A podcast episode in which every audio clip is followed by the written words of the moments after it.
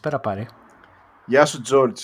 Τι γίνεται; Πάρη καλά. Να πω ότι ο μήνας ε, έχει, πόσο έχει, 17 είναι που γίνουμε το recording και έχουμε άδεια και οι δύο από εχθές. Οπότε κάνουμε αυτό το εμβόλυμο μεσοβδόμαδο έκτακτο επεισόδιο.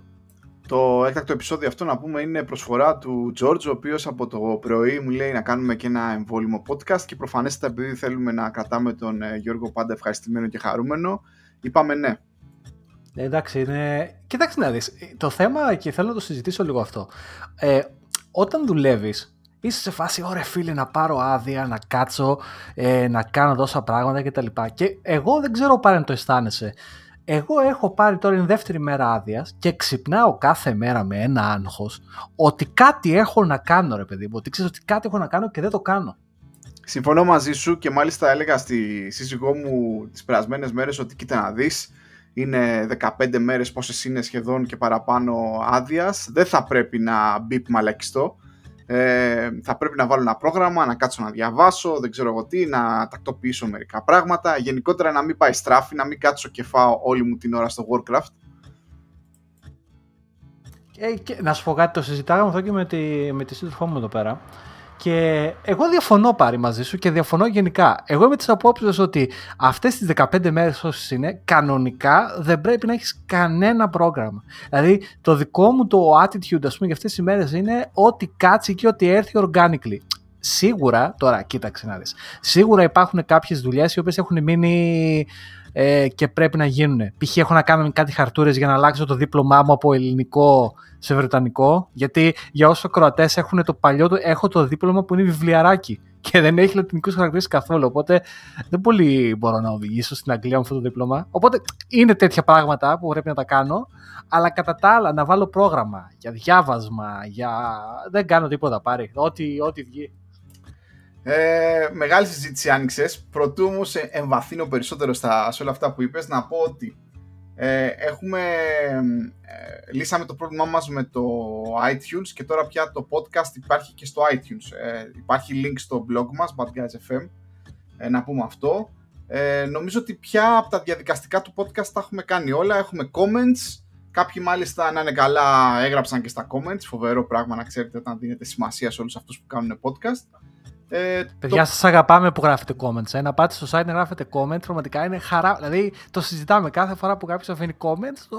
είναι το καλύτερό μας. Και εγώ να πω ότι επειδή έχω ζήσει όλη αυτή τη φάση, νομίζω ότι χαίρομαι πιο πολύ όταν χαίρεται ο George ε, όταν λαμβάνει comments ή γενικότερα υπάρχει interaction. Οπότε σίγουρα να ξέρετε ότι κάνετε τον Γιώργο πολύ έτσι, ε, ενθουσιασμένο και χαιρόμαστε που κάποιοι ακούνε και τους αρέσει. Συνεχίζουμε να το κάνουμε αυτό για την παρέα. Είμαστε δύο φίλοι, τα λέμε έτσι κι αλλιώς και μοιραζόμαστε γενικότερα αυτές τις ε, συζητήσεις μας και ελπίζω να συνεχίσουμε να το κάνουμε σταθερά. Και να πούμε επίσης ότι έχουμε και καινούριο λόγο, ε, το οποίο το λόγο το, το έφτιαξε η πολύ τάλαντη και πολύ αγαπημένη σύντροφός μου εδώ πέρα, η Θάλια, ε, η οποία είναι η designer της παρέας και ειδικά, ειδικά το δικό μου, τη δικιά μου τη φάτσα γιατί μετρώει στη μάπα εδώ και καμιά δεκαετία και βάλε, την έκανε τέλεια. Πραγματικά δεν θα μπορούσε να ήταν καλύτερο. Νομίζω ότι εμένα με έχει κάνει πολύ καλύτερο από ότι είμαι. Τη είπα λίγο, βάλε λίγο μακουλάκια παραπάνω κτλ. Αλλά δεν πειράζει, έτσι είναι λίγο αφαιρετική όλη η προσπάθεια. Οπότε εντάξει, Στάλια, σε ευχαριστώ πάρα πολύ. Σου χρωστάω μια τόνι τσοκολόνλι σοκολάτα. Ναι, το έχουμε. Είναι, είναι, είναι της παρέας αυτό τώρα. Όποιος κάνει κάτι καλό, τόνι τσοκολόνι. Και αν και λέμε ότι πρέπει να τα μετριάσουμε αυτά, αλλά καταλαβαίνεις. Επίσης, μια και λέμε για τέτοια, να πω ότι έκανα, πάρει έκανα μελομακάρονα. Εγώ μόνος μου. Ε, Έκανες πάλι με τη συνταγή του ακατανόμαστου; Ε, άκου, φίλος μας ο Άξιο Πετρετζίκη ε, έχει κάνει συνταγή τέλεια. Λοιπόν, έκανα μελομακάρονα και έχουμε και δέντρο και είμαστε σε χριστουγεννιάτικο mood τώρα με τις διακόπε. Ωραία, ωραία, ωραία. Λοιπόν, δυστυχώς δεν μπορώ να τα εύκολα να τα ε, δοκιμάσω εκτός αν κανονίσουμε κάποιο ραντεβού με απόσταση σε κάποιο από τα πράσινα πάρκα του Λονδίνου. Πάρει να σε ρωτήσω, γιατί εγώ δεν έχω ζήσει και πολύ στην Αθήνα. Εδώ στο Λονδίνο, για όσους δεν ξέρουν, δεν είναι εύκολο να συναντηθείς. Δηλαδή, ε, παρόλο που εγώ με τον Πάρη μένουμε ε, στο Λονδίνο, επειδή ο, ο Πάρης μένει στο Ανατολικό Λονδίνο και εγώ μένω στο Δυτικό Λονδίνο, η πραγματικότητα είναι ότι αν δεν έχεις αυτοκίνητο, ή πρέπει να μπεις στο μετρό, που εντάξει δεν μπαίνω στο μετρό, ή πρέπει να κάνεις πάρα πολύ περπάτημα. Στην Αθήνα υπάρχει κάτι ανάλογο. Τώρα έχεις ανοίξει μεγάλο θέμα, μεγάλο θέμα Λονδίνο, αμάξια κτλ. Ε, με χτυπάς από παντού. Ε, ας τα πάρουμε από την αρχή. Στην Αθήνα. Ε, κοίτα να δεις, σίγουρα από τη μικρή μου εμπειρία παλιά από το Λονδίνο, παρόλο που όντας φοιτητής στην Αγγλία δεν έζησα στο Λονδίνο, αλλά είχα γνωστούς που ζούσαν στο Λονδίνο, ήξερα από τότε ότι ήταν μια τεράστια μητρόπολη που γενικότερα ήταν πάρα πολύ δύσκολο να συναντηθείς με τους φίλους σου. Και πάντα μου έκανε εντύπωση λοιπόν από όλους αυτούς τους γνωστούς που είχα που λέγανε ότι ξέρεις τι, θα πρέπει να κανονίσουμε από τη Δευτέρα για να βρεθούμε το Σάββατο. Ήταν εντελώς εξωγήινο για, ε, για εμένα και ας είχα μεγαλώσει στην Αθήνα. Ε, τώρα έχει να κάνει και με τα προσωπικά γούστα του καθένα. Ας πούμε, εγώ είμαι λίγο τύπος σπιτόγατος και γενικότερα δεν μου άρεσαν και πάρα πολύ οι βόλτες, ούτε και γενικότερα η οδήγηση.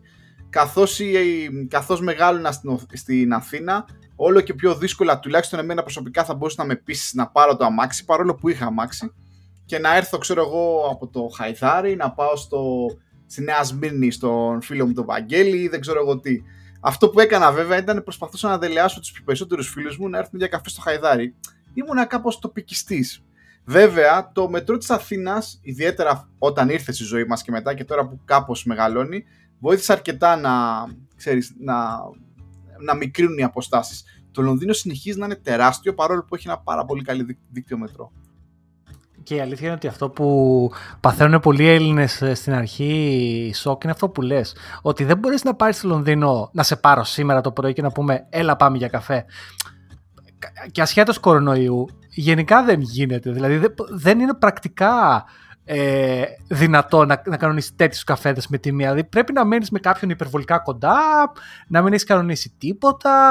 Και ξέρεις, μπορούν χίλια δύο πράγματα. Μπορεί να έχεις κανονίσει ένα delivery, μπορεί να έχεις κανονίσει να κάνεις ένα, ένα meeting. Και γενικά οι αποστάσεις και το μετρό είναι εξουθενωτικό. Δηλαδή, για παράδειγμα, ενώ οδηγώντας θεωρητικά σε μια ευθεία το σπίτι με το σπίτι σου μπορεί να είναι μισή ώρα, με το μετρό πρέπει να αλλάξει δύο φορές. Μπορεί να είναι και μία ώρα. Δηλαδή, οι αποστάσεις είναι περίεργες και γενικά είναι λίγο οι συναντήσει του Λονδίνου είναι, ένα, είναι αρκετά διαφορετικά. Δεν ξέρω στη Γερμανία ή σε άλλες χώρες τι γίνεται, αλλά πιστεύω ότι το Λονδίνος προς αυτή την άποψη έχει κάτι έτσι unique, ας πούμε. Δεν έχω ζήσει σε άλλες ε, Μητρόπολεις για να ξέρω. Ε, δεν ξέρω αν το Λουξεμβούργο πιάνεται σαν Μητρόπολη, μάλλον όχι. Είναι γαλατικό χωριό. Ε, αλλά σίγουρα, ειδικά για έναν άνθρωπο σαν και εμένα που συχαίνεται το, το λεγόμενο traffic jam, το Λονδίνο είναι δύσκολο, είναι σκληρό.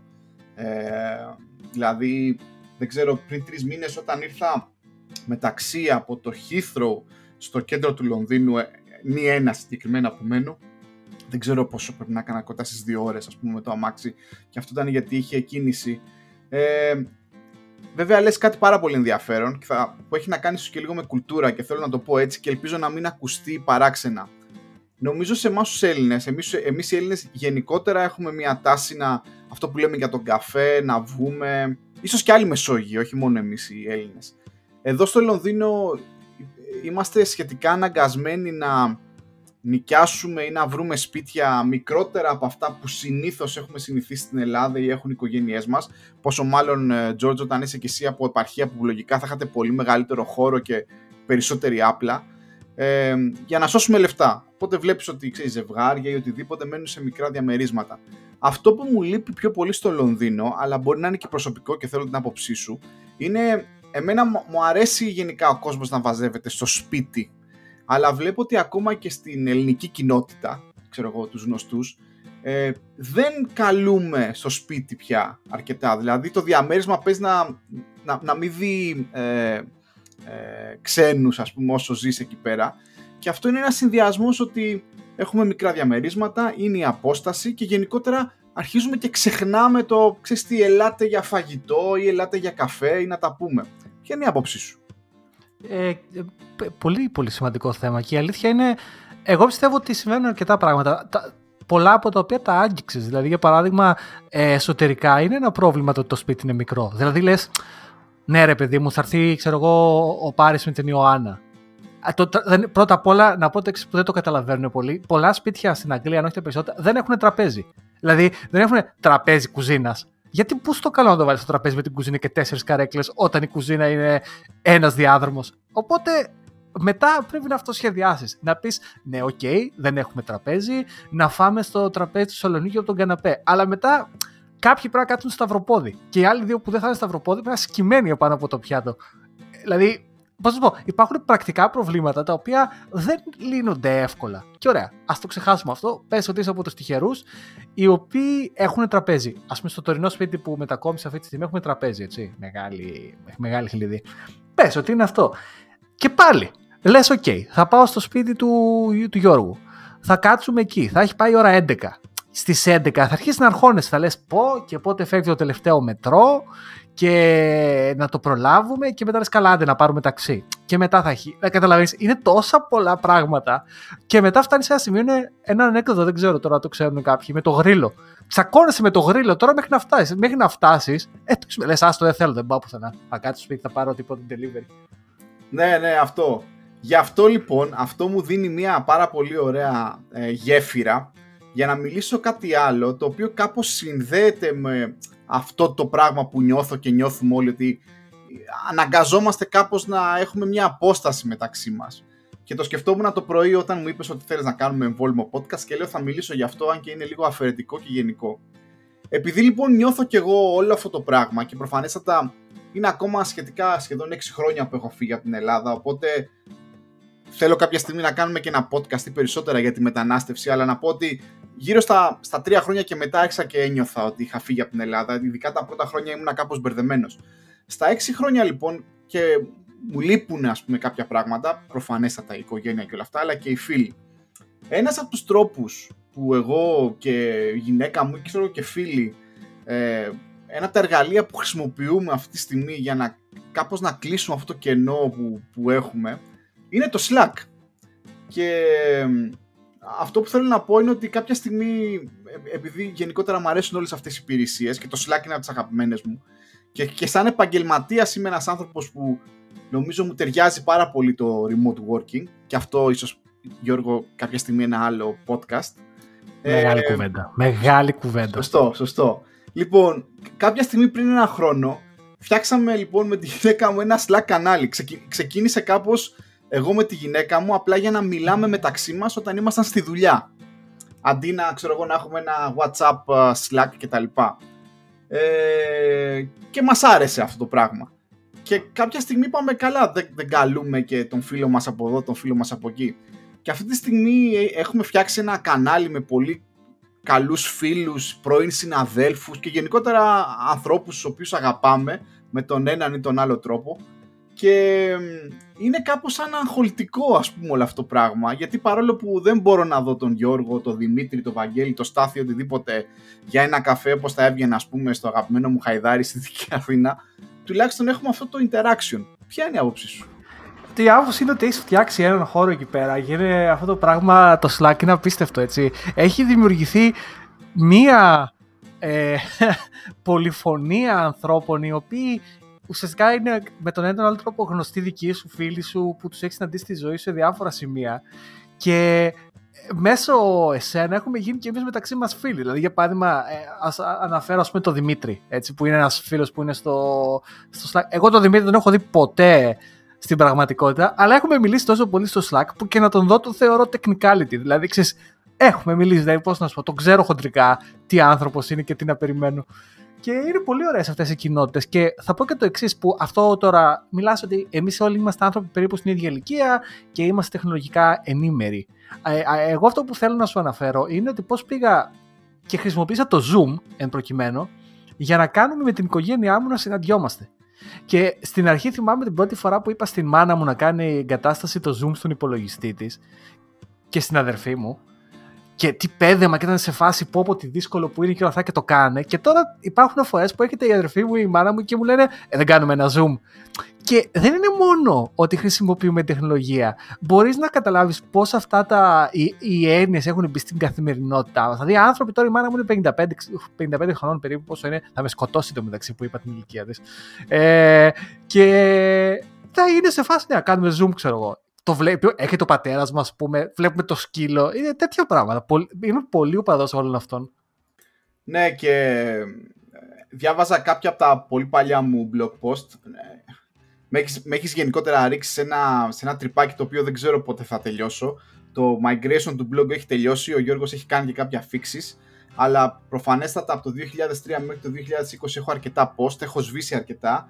Ε, αισθάνομαι πάρα πολύ άσχημα για την ορθογραφία μου, προσπαθώ να την ε, διορθώσω. Τέλος πάντων, να μην αλλάζω θέμα. Διάβαζα λοιπόν ένα και έγραφα. Ε, είναι γνωστό ότι είμαι παιδί ναυτικού και η τεχνολογία για την οικογένειά μου ήταν πάρα πολύ σημαντική, όποια και αν ήταν αυτή, έτσι ώστε να διατηρήσουμε μια επαφή με τον πατέρα μου όταν ήταν στο καράβι. Ε, έζησα ως πολύ μικρό παιδί το, την εποχή που λέγαμε να γράψουμε γράμμα. Έγραφα γράμμα στον πατέρα μου και πήγαινε ας πούμε όταν να, να, πάει και προφανέστατα όταν ο πατέρας μου έφτανε σε κάποιο λιμάνι και μπορούσαν να φύγουν οι φάκελοι, λάμβανα και εγώ τις απαντήσεις του. Καθώς μεγαλώναμε βέβαια οι, οι επικοινωνίες γίνανε καλύτερες, τα δορυφορικά τηλέφωνα αρχίζανε και μπαίνανε περισσότερο στα πλοία και γινόντουσαν προσβάσιμα και στο πλήρωμα, παρά, και όχι μόνο για έκτακτη ανάγκη. Και προς το τέλος της καριέρας του πατέρα μου, ε, προλάβαμε και την έλευση συστημάτων email, χρησιμοποιώντας προφανέστατα τις δορυφορικές ε, επικοινωνίες. Απλά τα τηλέφωνα τα δορυφορικά μετά αρχίσανε και γίνονταν και δίκτυα έτσι ώστε οι ναυτικοί με μια κάρτα ας πούμε, να στείλουν και ένα δύο ή τρία email και σκεφτόμουν πόσο διαφορετική θα ήταν πιθανότατα η σχέση μου ή ξέρεις η επικοινωνία μας αν ας πούμε αντάλλασα αμέσως, ε, ε, επικοινωνούσα αμέσως με τον πατέρα μου παρά να περιμένω ένα-δύο μήνες να διαβάσω ένα γράμμα ή να μας πάρει μία φορά την εβδομάδα και να ακούσω το κλασικό κύριο από τον ΟΤΕ, ναι, γεια σας, ε, ε, ο, ο ΤΕ δορυφορικό, δεν θυμάμαι τι λέγανε τότε από αυτήν την υπηρεσία, αν ξέρεις μιλήστε ή οτιδήποτε. Είναι, είναι πολύ παράξενη η τεχνολογία γενικότερα και πώς μας φέρνει κοντά. Εννοείται και πραγματικά αν κάτσεις και σκεφτείς χαμένες έτσι ε, κουβέντες και στιγμές που θα μπορούσε να έχεις με τους ανθρώπους. Και εντάξει, ξέρεις, ε, μιλάς τώρα, εσένα η ιστορία σου είναι πραγματικά πολύ, πολύ συγκινητική και μου αρέσουν πολύ αυτές οι ιστορίες, το πώς καταφέρουν οι άνθρωποι ακόμα και σε τέτοιες αντίξωες με συνθήκες να κρατάνε επαφή, είναι, είναι τρομερές ιστορίες, αλλά ξέρεις, ακόμα και όχι σε αυτό το extreme ας πούμε, ακόμα και όταν είχα πρωτοπάει πανεπιστήμιο το 2002 για παράδειγμα, που τα κινητά ήταν ακόμα όχι τόσο ρε παιδί μου διαδεδομένα. Δηλαδή, και έπαιρνες τηλέφωνο, ήταν πανάκριβο. Που να πάρεις τηλέφωνο τώρα, μιλήσεις με τη μάνα σου το κινητό, δεν γινόταν αυτό το πράγμα. Και έστελνες SMS και οι άνθρωποι ακόμα δεν ήταν τόσο familiar με αυτό το πράγμα. Ακόμα και τότε η επικοινωνία ήταν δύσκολη, ρε παιδί μου, δεν ήταν το ίδιο εύκολο. Ή ας πούμε το, το chat ας πούμε το πρώτο chat, ας πούμε, και ειδικά σαν έφηβος και σαν ε, μετά 20 χρόνων, ας πούμε, το όλο, το όλο chat με άλλους καινούργιους νέους ανθρώπους γινόταν με το MRC. Έκανα εγώ προσωπικά, από εκεί ξεκίνησε η φάση με το, με το MRC και το, και το, το κανάλι Hellas στο, α, πώς λεγόταν, Underworld λεγόταν ο server, κάπως, κάπως έτσι που εκεί μέσα ήταν ένα, να πω την αλήθεια, ήταν ένα πρώιμο Tinder. Έτσι. Δηλαδή τώρα ο κόσμος έχει το Tinder και κάνει swipe left και swipe right και τότε ας πούμε όταν το κάναμε στο αρχές 2099-2001 εκεί πέρα ήταν στο, πήγαινες εκεί στο Χελάς, κοίταγες ποιος ήταν ε, nickname, μπορεί να ήταν άντρας ή γυναίκα και ξεκίνησε κουβέντα και καλή τύχη, ας πούμε. Δηλαδή η επικοινωνία γενικά ήταν πιο δυσκύλια να πω σε εκείνη την περίοδο, έτσι. Ή έγραφες εκείνο το θρηλυκό, δεν ξέρω, δεν ήμουν πολύ το MIRC. Εγώ ξεκίνησα πιο πολύ με Yahoo Chat, μετά ICQ και όλα αυτά. Έγραφες τα κλασικά τρία γραμματάκια ASL Age, sex, ε, location. ναι, ναι, πραγματικά ήταν τρομερό. Και εντάξει, εννοείται ότι να πούμε είναι αυτό το κλασικό ότι δεν ήξερε. Και ακόμα και τώρα μπορεί να γίνεται, αλλά τώρα είναι πιο sophisticated. Αλλά δεν ήξερε αν αυτός που μιλάς έλεγε σεξ, ξέρω εγώ, άντρας, μπορεί να ήταν γυναίκα. Ή έλεγε γυναίκα, μπορεί να ήταν άντρας. Ή, ξέρεις, πώς πω, και το, υπήρχε άπειρο trolling. Δηλαδή, ο κόσμος νομίζει ότι το trolling στο Ιντερνετ είναι καινούριο. Και εγώ θέλω να πω σε αυτό το σημείο ότι το trolling στο ίντερνετ όχι απλά δεν είναι καινούριο. Το trolling ήρθε μαζί με το ίντερνετ. Απλά αυτό που έγινε με το trolling αυτή την περίοδο είναι ότι είναι mainstream. Είναι, πώς να σου πω, έχει γίνει πολύ mainstream. Ναι, ναι, ναι, ακριβώς.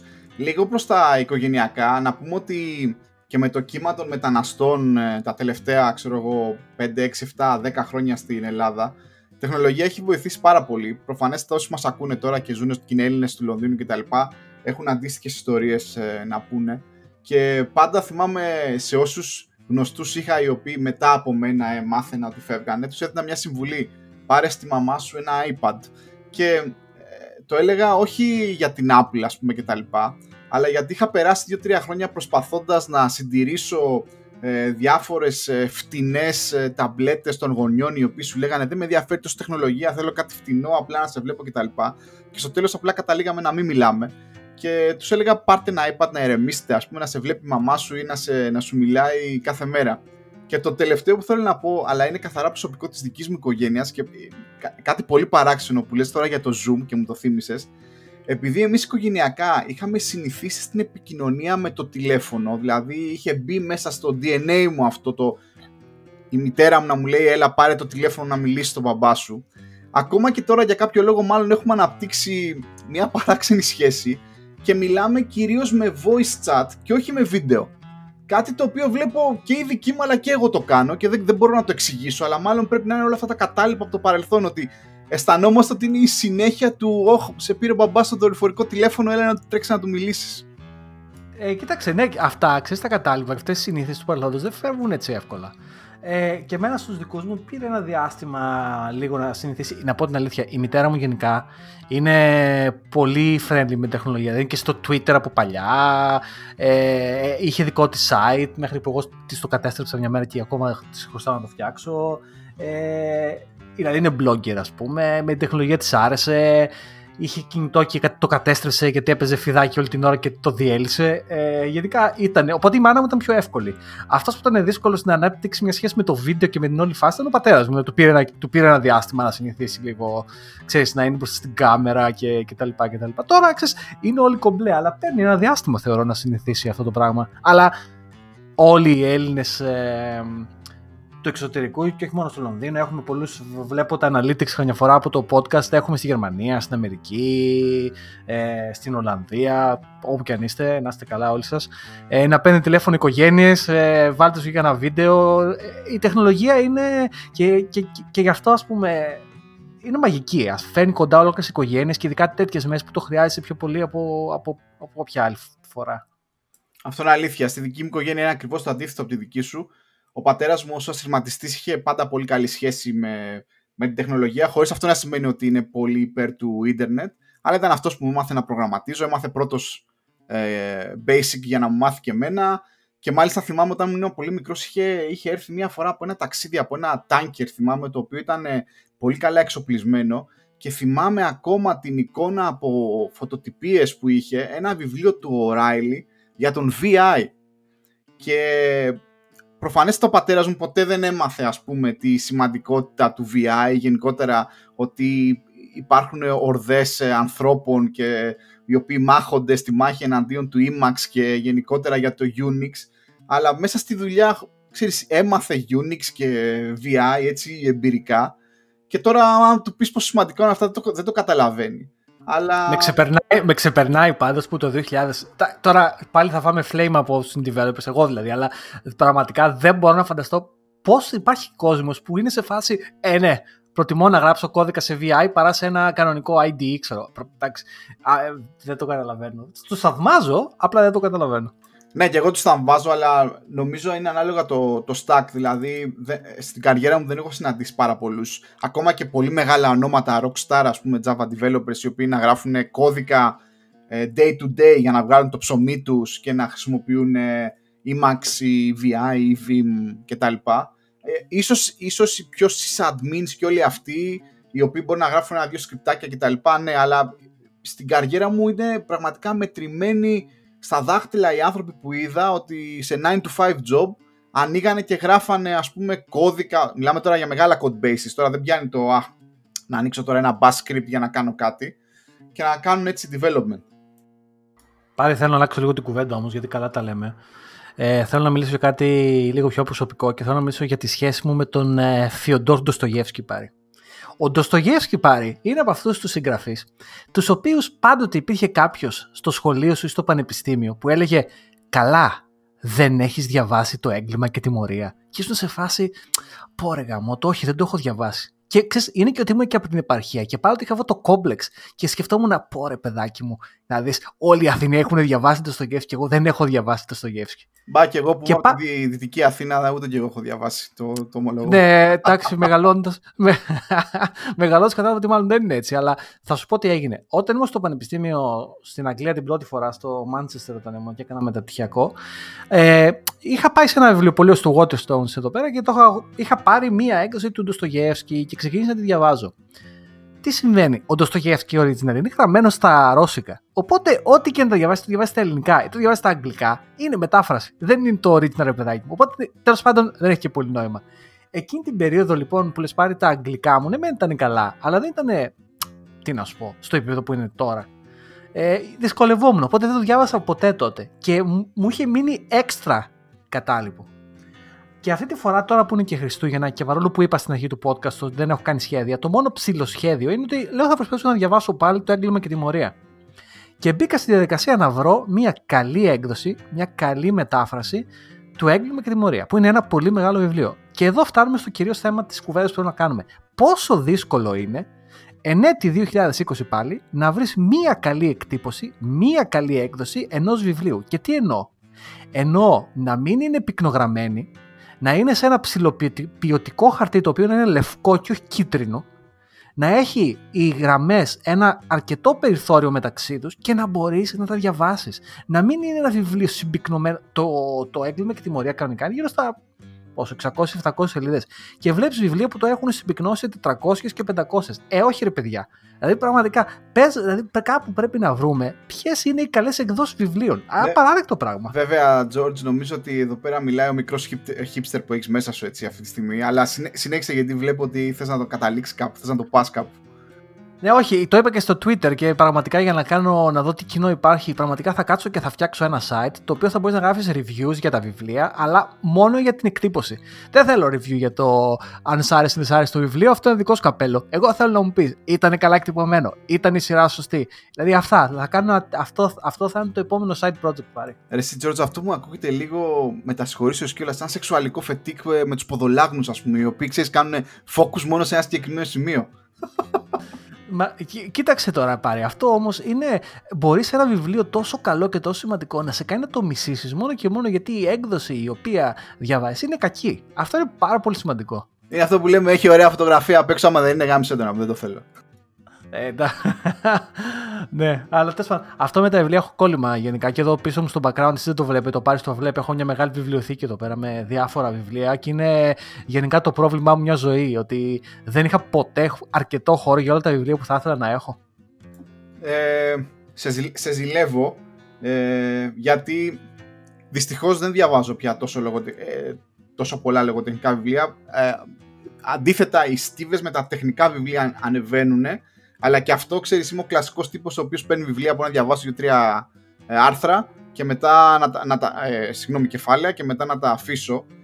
Από ότι όταν έγινα μετανάστης όμως, να πω, μου δημιουργήθηκε έτσι μια άλλη μετάλλαξη. Μια σκηνή πολύ της μόδας τώρα μιλάμε για, μετα, για μεταλλάξεις. Διαβάζω βιβλία στις πτήσεις από και προς το Λονδίνο. Και επίσης. Τι βιβλία διαβάζει στι πτήσεις, δηλαδή τεχνικά ή. Όχι, όχι, τεχνικά; Αυτό είναι το θέμα. Ότι δεν μπορώ να διαβάσω τεχνικά βιβλία σε μια πτήση, πολύ δύσκολο. Οπότε εκεί άρχισε και μια πολύ μικρή... Ε, ξεκίνησα να έχω μια σχέση με το Audible. Ε, μέχρι πρώτη απλά αρνιόμουν να, ότι μπορούσα να, κατανα, να καταναλώσω ένα βιβλίο, τη γνώση, οτιδήποτε με, ξέρεις, με ακουστικό υλικό. Αλλά διάβασα πριν πάρα πολλούς μήνες, άκουσα μάλλον, το, τη βιογραφία του John Snowden και μου άρεσε πάρα πολύ και κάπως έτσι μπήκα στο τυπάκι και κατάφερα να ακούσω κάποια άλλα βιβλία που δεν έχουν να κάνουν με τη τεχνολογία και σιγά σιγά έτσι μπήκα σε αυτό το, τουλάχιστον λέω και δεν το διάβασα αλλά το άκουσα. Είμαι, το έχουμε πει και στο προηγούμενο podcast που μιλήσαμε για το τρέξιμο και θα το ξαναπώ ότι είμαι πολύ ε, φανατικός οπαδός του Audible γενικά. Και αν και να πω την αλήθεια δεν τα, εγώ τα παίρνω ατομικά τα βιβλία από το Apple Books ε, και όχι από το Audible, τα προτιμώ, το προτιμώ. Δηλαδή δεν μου αρέσουν τα πολλά subscriptions δηλαδή. Ε, αλλά ακούω και εγώ audiobooks ε, στο τρέξιμο. Ε, στο τρέξιμο για μένα είναι το καλύτερο γιατί ξεχνιέσαι τελείως και πραγματικά υπάρχει, αισθάνομαι ότι το μυαλό είναι εκείνη τη στιγμή σε μια idle κατάσταση όταν τρέχεις και είναι τέλειο για να ακούς ε, ε, audiobooks ή podcasts, αλλά προτιμώ τα audiobooks συνήθως. Δεν καταλαβαίνω πώς το κάνεις αυτό, γιατί πραγματικά εγώ όταν τρέχω, μάλλον όλη μου, όλο μου το είναι προσπαθεί απλά να επιβιώσει. Και βλέπω όσες φορές έχω προσπαθήσει να ακούσω, να ακούσω audiobooks καθώς αγκομαχώνα, είτε να κάνω jogging είτε να τρέξω, και θα μιλήσουμε λίγο για το τρέξιμο μετά ε, απλά ξε, έχω ξεχάσει τι, τι γίνεται. Ενώ ας πούμε όταν καθόμαι στο αεροπλάνο, που ξέρω ότι έχω 3-4 ώρες, νομίζω το θυμάμαι καλύτερα, αλλά νομίζω είναι στον άνθρωπο αυτό. και, δεν είναι μόνο στον άνθρωπο. Και θα πω και το εξής, και θα αγγίξω λίγο το τρέξιμο, γιατί είχαμε και κάποιους κροατέ που, που τους που τους άγγιξε το θέμα με το τρέξιμο και πιστεύω είναι πολύ ακόμη. Ε, το, το θέμα με το τρέξιμο και τα λοιπά, όταν το βλέπεις απ' έξω ε, με κάποιους ανθρώπους, εγώ σαν και εμένα ή σαν κάποιους άλλους που τρέχουν, νομίζω ότι ε, αυτός τρέχει. Αλλά δεν είναι έτσι. Δεν ξεκίνησε ποτέ. Δηλαδή, θυμάμαι την πρώτη φορά που βγήκα για τρέξιμο, έτρεξα το πολύ ένα χιλιόμετρο, δεν το έτρεξα, το περπάτησα. Ε, και όταν γύρισα σπίτι, ήμουν σε φάση εντάξει, θα πεθάνω. Αυτό ήταν το, το τέλος. Δηλαδή, πραγματικά θα πάθω έμφραγμα από το ένα χιλιόμετρο. Ε, αλλά μετά την άλλη μέρα ξαναβγήκα. Μετά βγήκα μετά από τέσσερις μέρες, μετά βγήκα ξανά και μετά ξέρεις, και το ένα χιλιόμετρο έγινε 1,5 και εκεί ανάμεσα στο περπάτημα έκανα και λίγο τζόκινγκ και αισθανόμουν πραγματικά σαν, σαν, σαν, σαν, σαν μπέτρα που κυλάει στην κατηφόρα. Ε, και κάπου το συνήθισε το σώμα σου και κάπου περισσότερο ακόμα το συνήθισε το μυαλό σου. Και όταν λέω το συνήθισε το μυαλό σου, το, το συνήθισε σαν διαδικασία. Δηλαδή το κυρίως και το πιο σημαντικό είναι να, να ξεπεράσεις την ιδέα ότι όταν βγεις έξω θα σε βλέπουν οι άλλοι και θα γελάνε. Γιατί πραγματικά σε πολλούς ανθρώπους στο μυαλό υπάρχει αυτό. Ότι πόρε φίλε, εγώ δεν είμαι καλός. Πού να βγω έξω να τρέχω, θα με δουν και θα γελάνε. Και θα πω το εξής. Δεν ενδιαφέρεται κανένας. Δεν θα σε κοιτάξει κανένας. Υπάρχουν κάθε ειδών άνθρωποι που τρέχουν.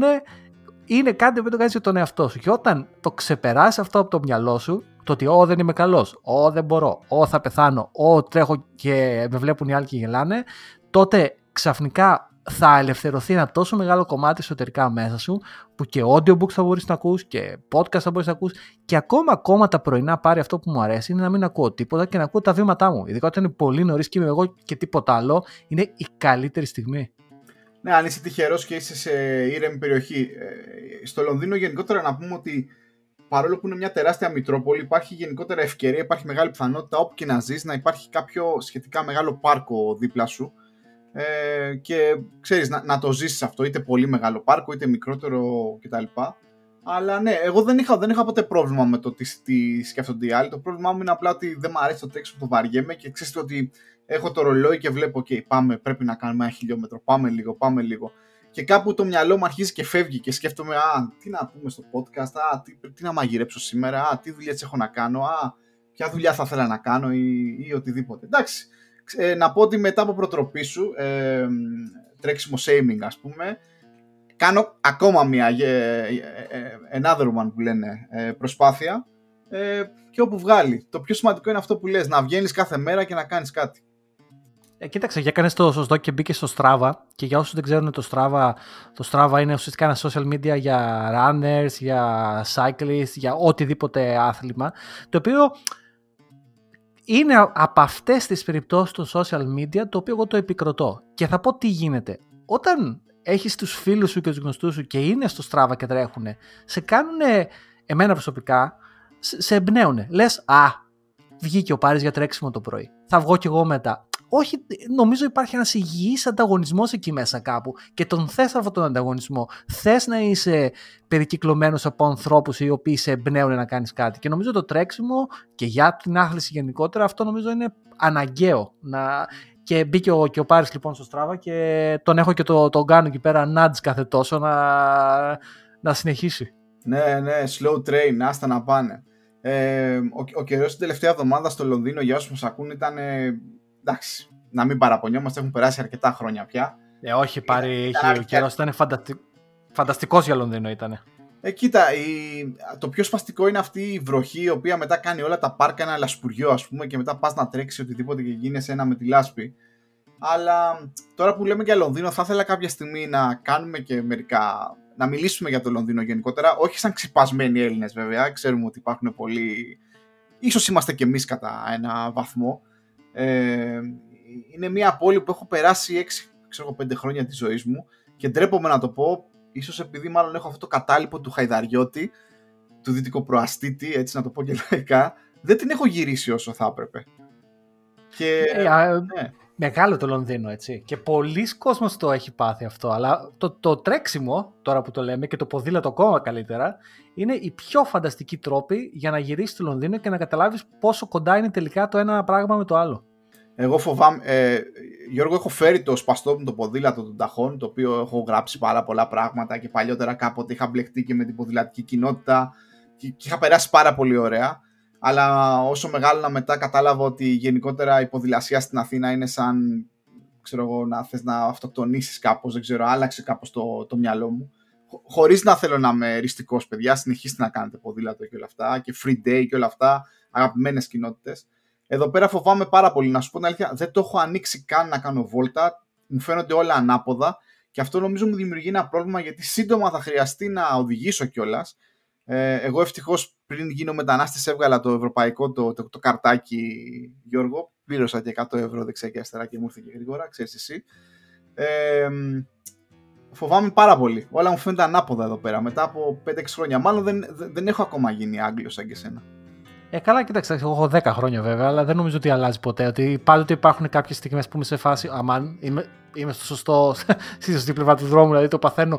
Βέβαια, ξέρεις τι συμβαίνει έτσι. Τώρα το παθαίνω και στην Ελλάδα. Δηλαδή το, καλο, το προηγούμενο καλοκαίρι που είχαμε πάει διακοπές ε, στην πολύ αγαπημένη Σάμο με, τη, με, τη, με την κοπέλα μου και οδηγούσα. Υπήρχαν στιγμές που έπιανα τον εαυτό μου να σκέφτεται δεξιά-αριστερά, δεξιά-αριστερά. Δηλαδή συμβαίνει και αυτό τώρα στο, στο μυαλό, αλλά εντάξει, νομίζω τελικά όλα συνήθεια είναι. Πιστεύω. Εγώ κάθε καλοκαίρι Χριστούγεννα που παίρνω το αμάξι στην Ελλάδα και οδηγώ λίγο, την πρώτη φορά ιδιαίτερα όταν είμαι μόνος μου συλλογελάω και λέω ναι εντάξει, okay, θυμάμαι ακόμα να οδηγώ, εντάξει το έχουμε ακόμα. Ε, αλλά εδώ πέρα δεν ξέρω, δεν ξέρω γιατί με ξενερώνουν τόσο πολύ τα αγγλικά αμάξια επειδή είναι από την άλλη μεριά και γενικότερα αυτό το ελληνικό στυλ, το κλασικό που ξέρεις θα, θα, θα σηκώσει την παλάμη σου, θα τη βάλεις πάνω στο, στο τιμόνι και θα, θα, οδηγεί, ξέρεις, θα, θα γυρίσεις, θα κάνεις ας πούμε την οπισθογωνία με το ένα χέρι και το άλλο θα είναι έτσι χαλαρό. Πώς το κάνεις, γιατί είναι όλα ανάποδα τώρα, δεν ξέρω. Α, δεν είναι. Εντάξει, κοίταξε, θα πω την αλήθεια ότι, ότι οι ταχύτητες παραμένουν να είναι στη μέση, αλλά αλλάζει η πλευρά του τιμονίου. Αυτό νομίζω είναι το, το, το, είναι το πρώτο πρόβλημα. Δηλαδή το χέρι σου ενστικτοδό, το δεξί χέρι απλώνεις στα δεξιά ε, και βρει την πόρτα.